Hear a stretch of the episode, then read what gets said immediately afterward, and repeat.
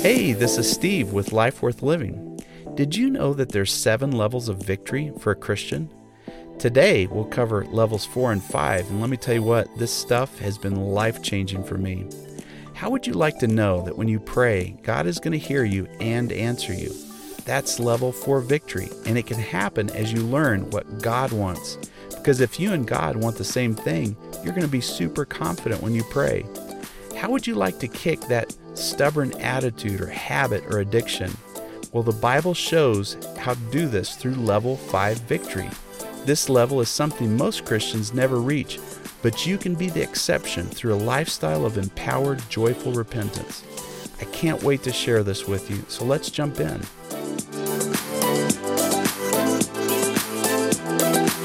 Let me tell you what, this this these thoughts, these truths that God is is helping me with and hopefully helping you with, they're changing my life. I'm serious. They're they're helping me to recognize certain things and confirm certain things that I, I, I, wasn't aware of. I didn't see, and, and now I'm beginning to see their importance. But let's just summarize very quickly uh, from uh, from last Sunday, we covered the first three levels of victory, and let me just share with you again what they were very quickly. In 1 John 5, which is where we find these seven levels of victory, the first one is found in 1 John 5, verse 4, that says, "For everyone born of God is victorious and overcomes the world." Who is it that overcomes the world? Those that are born of God. So, level one victory begins when you're born again. Uh, now, the scriptures uh, show that this is not just a one time thing. You're not born again once. No, it's a lifestyle of being born again. And if being born again is a lifestyle, then it's also a lifestyle of victory. To be born again is to be victorious. That's what the scripture is telling us. Not just on the day that you discovered Jesus or that Jesus discovered you, but every day of your life you're being born again. Therefore, every day of your life you're victorious. What is born again? Well, it's entering into that new spiritual life where Jesus not only saves you, but he becomes your Lord. He becomes your boss. He becomes your guide. He becomes your master. And so, being born uh, again is to be born of the Spirit. Remember, we're born. Why, why is it born again? Well, it's because you're born of the flesh, you're born as a baby, but your spirit is dead. Your spirit is somewhat, call it non existent. But then the Holy Spirit gives new birth to your spirit, and you're born again, and you enter into a new dimension where you become aware of God and His love for you. And you realize that He has a purpose and a plan for your life. And all of the sudden, you're able to follow Jesus when before you couldn't follow Jesus if you wanted to. And so, if you've been a Christian for a while, a lot of folks do this. You know, you get to be a Christian and you you kind of lose your luster for for serving God, and and you might fall into a, a, a, spiritual funk, so to speak, and and you think back on your initial enthusiasm, and you wish you could go back to those first days when you first got to know Jesus. And what I mentioned last week is stop doing that. God has six more levels of victory for you. Stop looking back and start looking up to levels two, three, four, five, six, and 7. So let's look at, uh, as we mentioned, level 2 victory is found in 1 John 5, verses 5, 7, and 8, to be very specific. In verse 5, it says, Who is the one who is victorious and has overcome the world? It is the one who believes and recognizes the fact that Jesus is the Son of God. In verse 7, it says, For there are three witnesses of what? That Jesus is the Son of God. There's three witnesses, there's three testimonies. Verse 8, the Spirit, the water, and the blood, and these three are in agreement. And in the Amplified Version, which is what I'm going to be reading from this whole time, it says, Their testimony is perfectly consistent. The testimony of water, blood, and the Spirit. Level two victory is when you start accepting God's testimony, in other words, what He tells you, over what other people tell you, over what their experiences tell you, and over even what you think yourself. In other words, you start listening to God more than anyone or anything else. Are you going to listen to your own fears? Or are you going to listen to God's promises? Are you going to listen to your own distractions? Are you going to follow God's direction? Are you going to listen to your temptations? Are you going to leap out through God's ex- escape plan? Are you going to rehearse your deficiencies and limitations over and over again? Are you going to listen to God's grace, forgiveness, and His power? We need level two victory, and we need to start listening to God as opposed to anything else. But let's let's uh, uh, let's revisit also level three in verses 11 and 12 of 1 John 5. It says, And the testimony is this God has given us eternal life. We already possess it. And this life in His Son results in our spiritual completeness and eternal companionship with Him.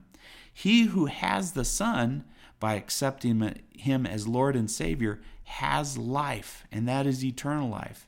He who does not have the Son of God by personal faith does not have life. And the victory, the level three victory that we discussed last Sunday, happens when you realize eternal life makes you fearless. You have eternal life. No one can kill you, no one can hurt you. Can you die physically? Yes. But you have eternal life. You will live on forever. Now, if that doesn't make you fearless, I don't know what else can. Why are you so scared if you're a Christian and you have eternal life? Enter into a state of fearlessness through your eternal life. Well, now we get to move on to a couple of other levels of victory that are described here in 1 John 5.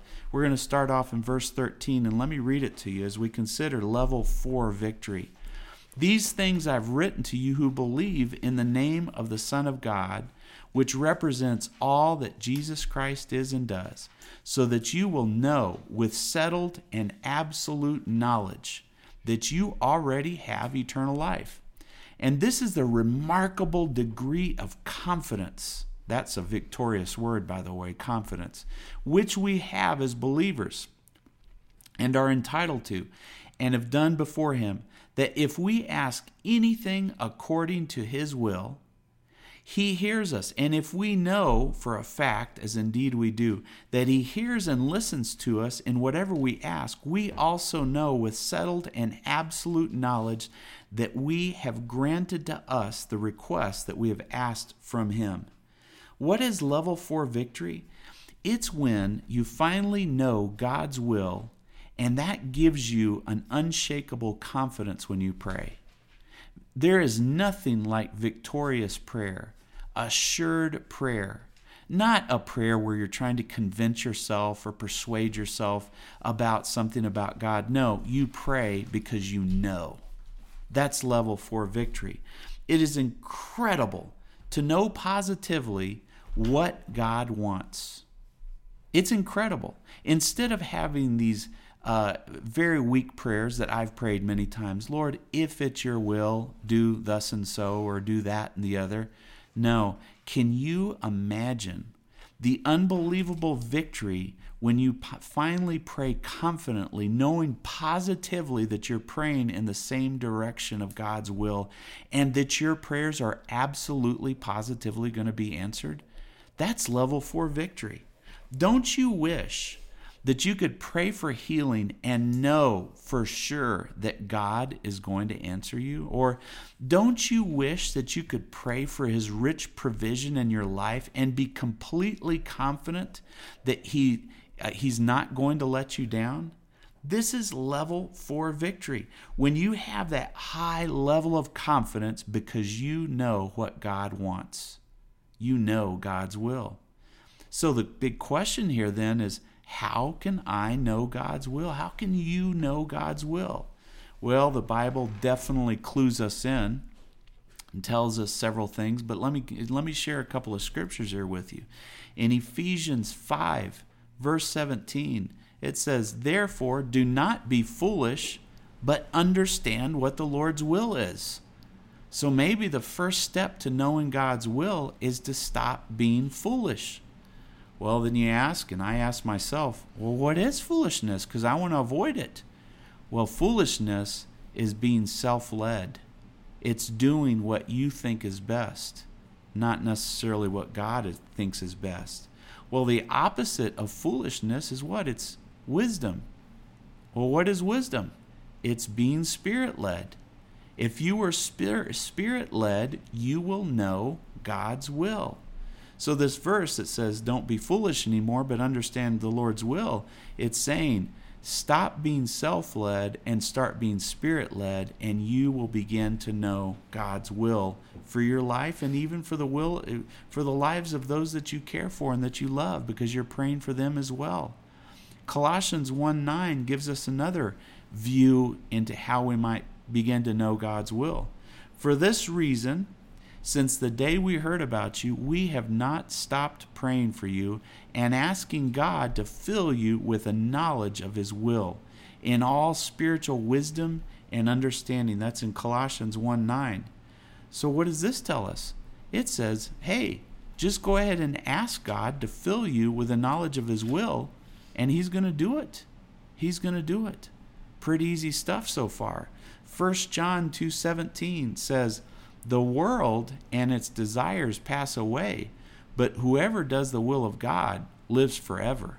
That's in 1 John 2:17. And then in James 1 verse 22 it says, "Do not merely listen to the word and so deceive yourselves, do what it says." So you say, "Well, I don't know where to start." Well, what these scriptures tell us is start with what you know. You know, do we know it's bad to murder people? Well, let's not do that. Do we know it's bad to cheat in our marriage? Well, that's the will of God. Let's stop doing that. Start with what you know. Everybody knows something about God's requirements and His will and what He wants and doesn't want. Does He want you to spend quality time with your family? Of course He does. Well, then start doing it. Does He want you to work with your own two hands and earn a living so that you can support you and your family? Then start doing it. That's the will of God. Start with what you know. Also, you can just simply look into God's Word and you will begin to discover God's will. You'll discover what pleases God, what God wants, and then you can start praying in that same direction. But in order to know God's will, you got to start doing what you know to do. Do it now and don't wait, and you'll discover more and more of what God's will is. But then there's Romans 12 2, which seems to be a scripture that we come back to over and over again. I know I have for years, I come back to Romans 12, verses 1 and 2. But today, let's just look at verse 2. It says, Do not conform to the pattern of this world, but be transformed don't conform, but be transformed by the renewing of your mind. Then you will be able to test and approve what God's will is His good, pleasing, and perfect will. You will be able to. Well, that's that's where we're at. A lot of times we're not able to know God's will. Why? Because we conform to the pattern of this world instead of allowing our minds to be transformed. And we'll get into a little bit more of that in just a second. But look at how these scriptures instruct us so that we can have this higher level of victory, of knowing God's will and praying victoriously, confidently. Stop being foolish and start being spirit led. Ask God to fill you with a knowledge of His will. Read the Bible and find out what God wants and practice that part of God's will that you already know about. And then don't conform, but be transformed. So you ask yourself, Steve, tell me, how can I begin to be transformed? I want that. I don't want to conform anymore. Well, all you have to do is begin to look at levels one, two, and three of victory, and you will begin to see how you can begin to be transformed. First of all, you're born again by accepting Jesus as Lord of your life not just as your Savior. And then you get to level two victory and you begin to accept God's testimony. You're not a loser. You're not a failure. Your life is not over. God has plans for you. Listen to God's testimony instead of looking at other people's failed experiences or, or some memory uh, when you were a child when somebody said something negative about you. Turn those things off and listen to the Lord's testimony about who you are in Him. That's going to transform you. And then certainly you're transformed when you realize your inter- eternal life makes you a fearless human being. You don't have to fear anymore. You don't need any phobias, panic attacks, paranoia. None of these things need to be affecting you anymore because you have eternal life. So that's how you begin the transformation process. You begin these levels one, two, and three of victory that we've already gone over. Those things are pretty transformative, let me tell you. But let's look at level five victory, and that's where we're going to park the rest of our time today. In verse 16, going back to 1 John 5. If anyone, and again, I'm reading from the Amplified Version of the Bible. If anyone sees his brother committing a sin that does not lead to death, wow, that's curious. A sin that doesn't lead to death? He will pray and ask on the believer's behalf, and God will give him life to those whose sins whose sin is not leading to death. There it is again. Are you telling me that there's sin that doesn't lead to death? Well, apparently there is. There is sin that does lead to death. I do not say that one should pray for that kind of sin. All wrongdoing is sin. So the author of this book makes it very clear sin is bad. All wrongdoing is sin. And there is sin that does not lead to death. One can repent of it and be forgiven. Let me go back and reread one statement here in verse 16. It says, There is a sin that leads to death. But remember, John, who is writing this book, was speaking to Christians. So there is a sin that Christians can commit that leads to death. I'm not going to get into that today. All I'm going to focus on is all the other sins that do not lead to death for a Christian. That's where I'm going to focus today. Let your curiosity study that scripture, though. You might find some intriguing and interesting things. And at some point in the future, we will cover it. But level five victory comes when you realize your sin as a Christian does not lead to death. That's level five victory. And that's explosive victory, for lack of a better term.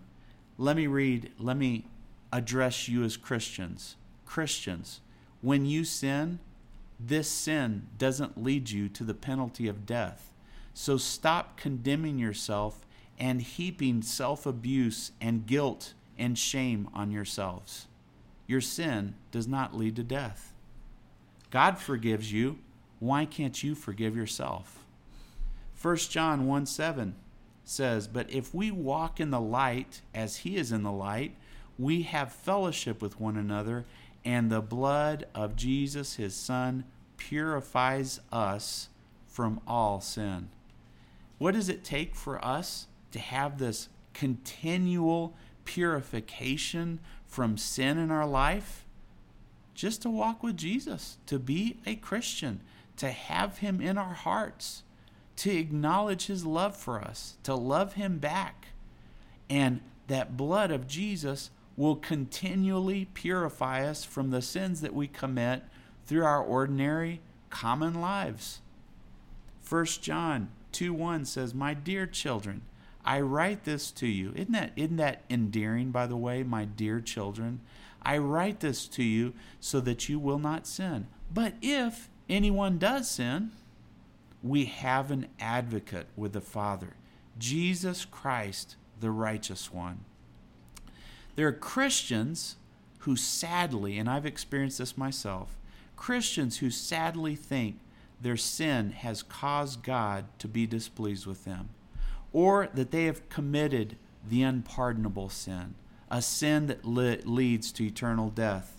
But let me tell you what if you are a Christian your sin does not lead you to death, condemnation, shame, or guilt.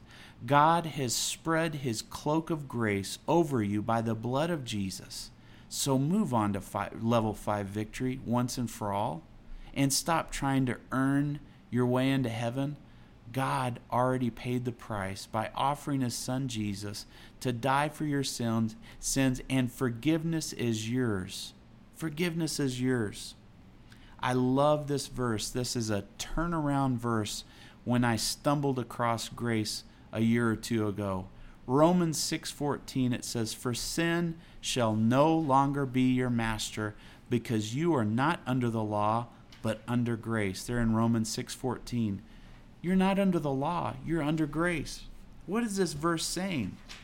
When you get to level 5 victory, sin you realize sin is no longer your master because you have learned and understood God's grace for your life. He is personally making sure that your sin doesn't lead you to death. Isn't that incredible? The God of the universe is making sure personally that your sin doesn't lead you to death. This is one of the most explosive truths in the world. In Paul's time, it turned the Jewish religion upside down and on its ear. Its power fueled missionary outreaches all over the world in a matter of few decades. It burst into the scene in Martin Luther's day. And, it, and, and let me tell you, it's going to be what attracts fiery revival to our city. You can flip this verse around to better understand it. If you are struggling with the same sin over and over as a Christian, you can't kick a habit, you can't kick an addiction or an attitude, and you can't seem to beat it, you need level five victory. You need God's grace in your life because you think, the reason why you don't have the victory, you think Jesus is throwing the law in your face and condemning you. You don't know my Jesus. He doesn't do that.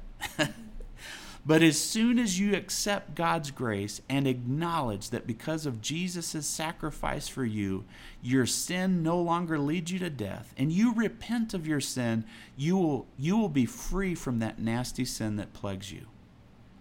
It's very important, something that I want to make sure we all understand. My repentance doesn't cleanse me, Jesus' blood is what cleanses me.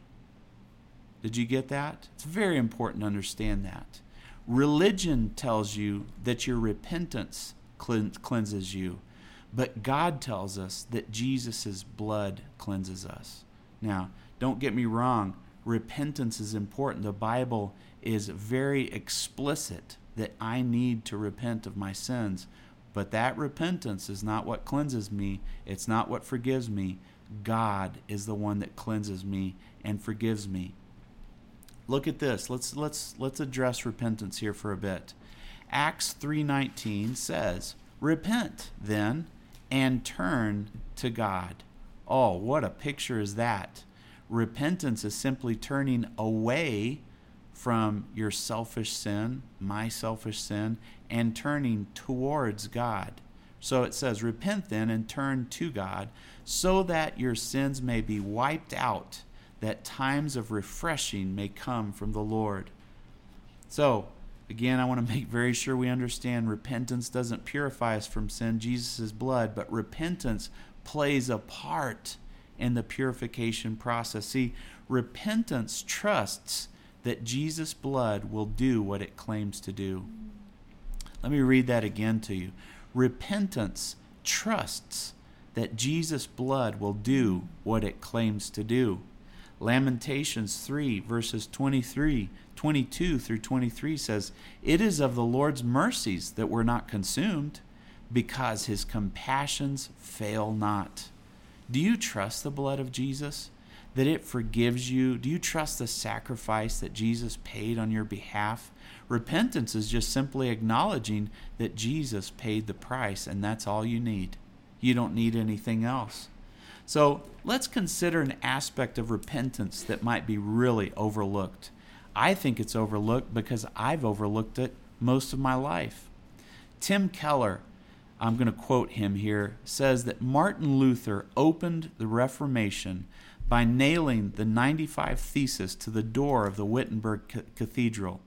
The very first thesis was Our Lord and Master Jesus Christ willed that our entire life, the entire life of believers, to be one of repentance.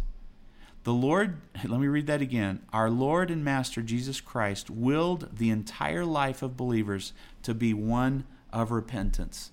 Remember, repentance just simply acknowledges God's grace is enough for me. I don't need anything else. Repentance is just acknowledging God's grace is all I need. I don't need anything else. So here's my point about repentance repentance is not a ritual, it's a lifestyle. It's not an event, although it can be. It's a lifestyle, it's a way of living.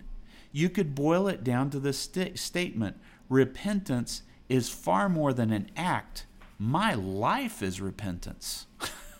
That's what Martin Luther said. Your life is repentance. Your life is repentance. That has ab- absolutely revolutionized my life as I've come to realize my life is repentance. It's a series of acknowledgments, a series of enlightenments of, of my need for God's grace in fact, repentance is simply my humble response to God's wonderful grace. So, is repentance always, I'm sorry, I'm wrong, I'm bad, I'm worthless? No, there might be an acknowledgement, and there should be an acknowledgement of wrong, but that becomes a ritual and not the way that God intended repentance to work. Repentance is a lifelong decision to turn away from selfish sin Every morning you wake up, you say, God, I'm turning away from selfish sin this morning and I'm turning to your son, Jesus. That's repentance right there. And that decision throughout the day to just live that way, turning away and turning toward every day, making that decision over and over again. That's a lifestyle of repentance. Now, here's, here's something for you to consider repentance is empowered, joyful action. Repentance is empowered, joyful action. It, first of all, you can't repent without the drawing of the Holy Spirit. Anybody that's trying to do it on their own has already got it wrong. we need the Holy Spirit to draw us into repentance. So it's empowered. But secondly, it's joyful. Thirdly, it's action. And let me give you a super cool example in Luke 19 of a man named Zacchaeus. Jesus entered, I'm going to read from Luke 19. Jesus entered Jericho and was passing through. A man was there by the name of Zacchaeus. He was the, a chief tax collector and very wealthy. And he was wealthy because he was a shyster, by the way. He wanted to see who Jesus was, but because he was short, he could not see over the crowd. So he ran ahead and he climbed a sycamore tree, which, by the way, a sycamore fig tree is very short so it wasn't like he was very high above Jesus. He was probably almost nose to nose and face to face when Jesus came by. Um, so he climbed up the sycamore tree to see him since Jesus was coming that way. When Jesus reached the spot, he looked up. In other words, he's probably just face to face with Zacchaeus, and he said, Zacchaeus, come down immediately. I must stay at your house today. So he came down at once and welcomed him gladly. Do you see that? Repentance is gladness, it's joy, it's a thrill, it's exciting. It's not something that beats you down. All the people saw this and began to mutter, He's gone to be a guest of a sinner. And they were talking about Jesus. He's gone to be a guest of the sinner. Let me tell you what, that's what God's grace is, is when He's a guest of a sinner like you, like me. He's been a guest in our life when we didn't even want Him. Sometimes an uninvited guest. He comes, walks in our life, sits down on our couch, and starts chatting with us. And we're like, Where did you come from? I didn't invite you in. But that's God's grace. He's a guest of a sinner. In verse 8, Zacchaeus stood up in front of everybody. He stood up and said to the Lord, Look, Lord, here and now, I give half my possessions to the poor, and if I've cheated anybody out of anything, I will pay them back four times the amount. Look what Jesus says in verse 9. Jesus says to him, Today salvation has come to this house because this man too is a son of Abraham. For the Son of Man came to seek and to save the lost. That's the grace of God. He's come after us when we didn't deserve him, and he stuck with us even when we still didn't deserve him. But let's look at Zacchaeus. First of all, he was glad, right? I already mentioned that. Repentance produces joy. If you're not joyful in the midst of your repentance, you really need to question your repentance. I, I really don't think it's repentance because repentance produces immense joy. Romans 14, 17 says, For the kingdom of God is not a matter of eating and drinking, but of righteousness, peace, and joy in the Holy Ghost. That's in Romans 14, 17. Look at Zacchaeus' declaration. It wasn't, I hate myself, I'm a failure, I'm pathetic, I've done so many horrible wrong things, although he did admit that he had done wrong things because he was turning around, all the while feeling shunned by God. That's not repentance. Although we know in 1 John 1 9 it says we do need to confess our sins. And in essence, Zacchaeus was confessing, but instead of focus, focusing exclusively on the confession, you need to focus on what you're going to do different. That's the declaration of joy. Look, God, I know I messed up, but I'm going to do it differently from now on, and that makes me so happy. So it says in 1 John 1 9, I'll finish it. If we confess our sins, he is faithful and just and will forgive us our sins and purify us from all righteousness. It was an empowered admission by Zacchaeus. He stood up in front of everybody. He talked to Jesus. He didn't dwell on his failure, he dwelled on his change. And, he, and you can do the same thing with Jesus' help. So you might be in an extreme situation. You could you could say, "Look, I've been sleeping around and cheating on my wife or my husband, but you know what? From now on, I'm going to change. I'm not going to do it anymore." That's joyful repentance. You could say, "I've been taking drugs for years." But now I'm going to let Jesus be my addiction. That's a joyful, that's joyful repentance. I've been neglecting my family, but from now on, I'm going to spend quality time and quality, a quality, uh, quantity of time with them as well. That's joyful repentance. I've been lazy and playing the victim's role, but now I'm going to go out I'm going to work. I'm going to serve. I'm going to get a job.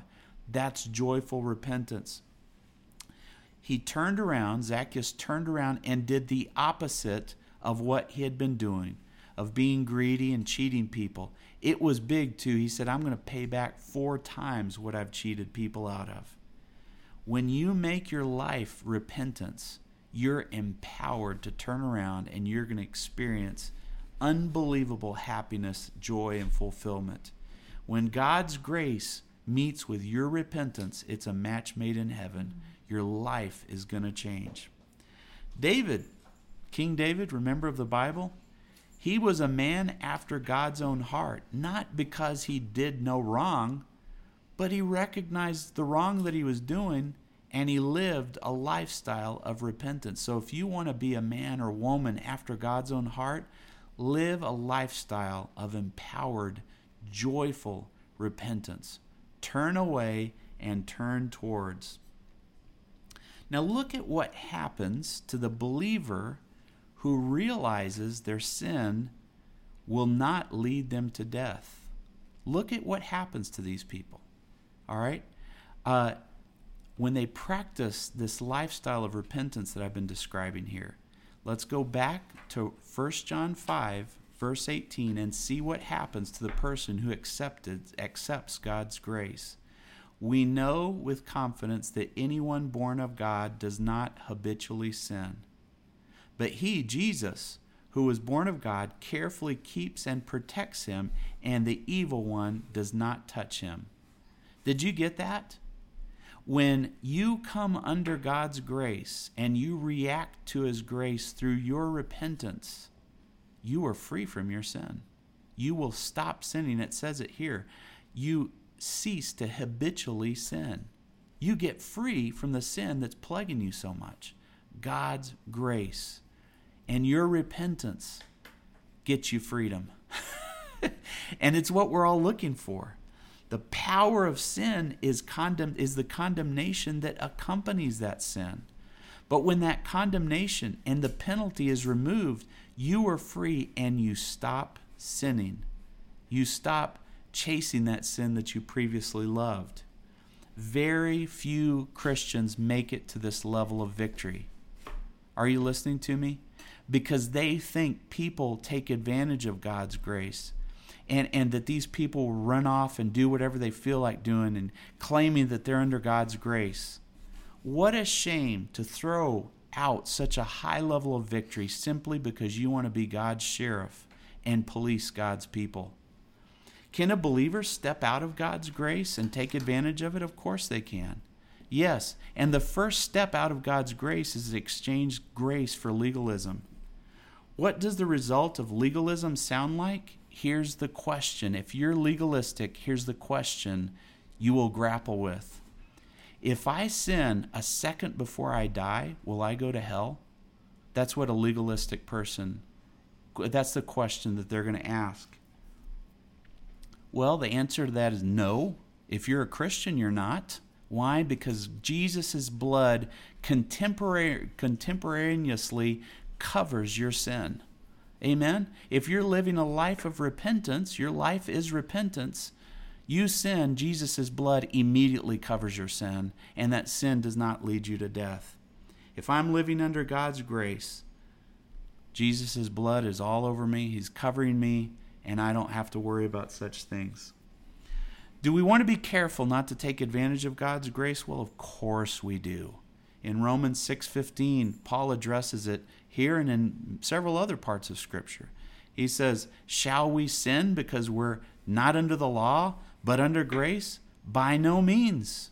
That's what he says in Romans 6:15.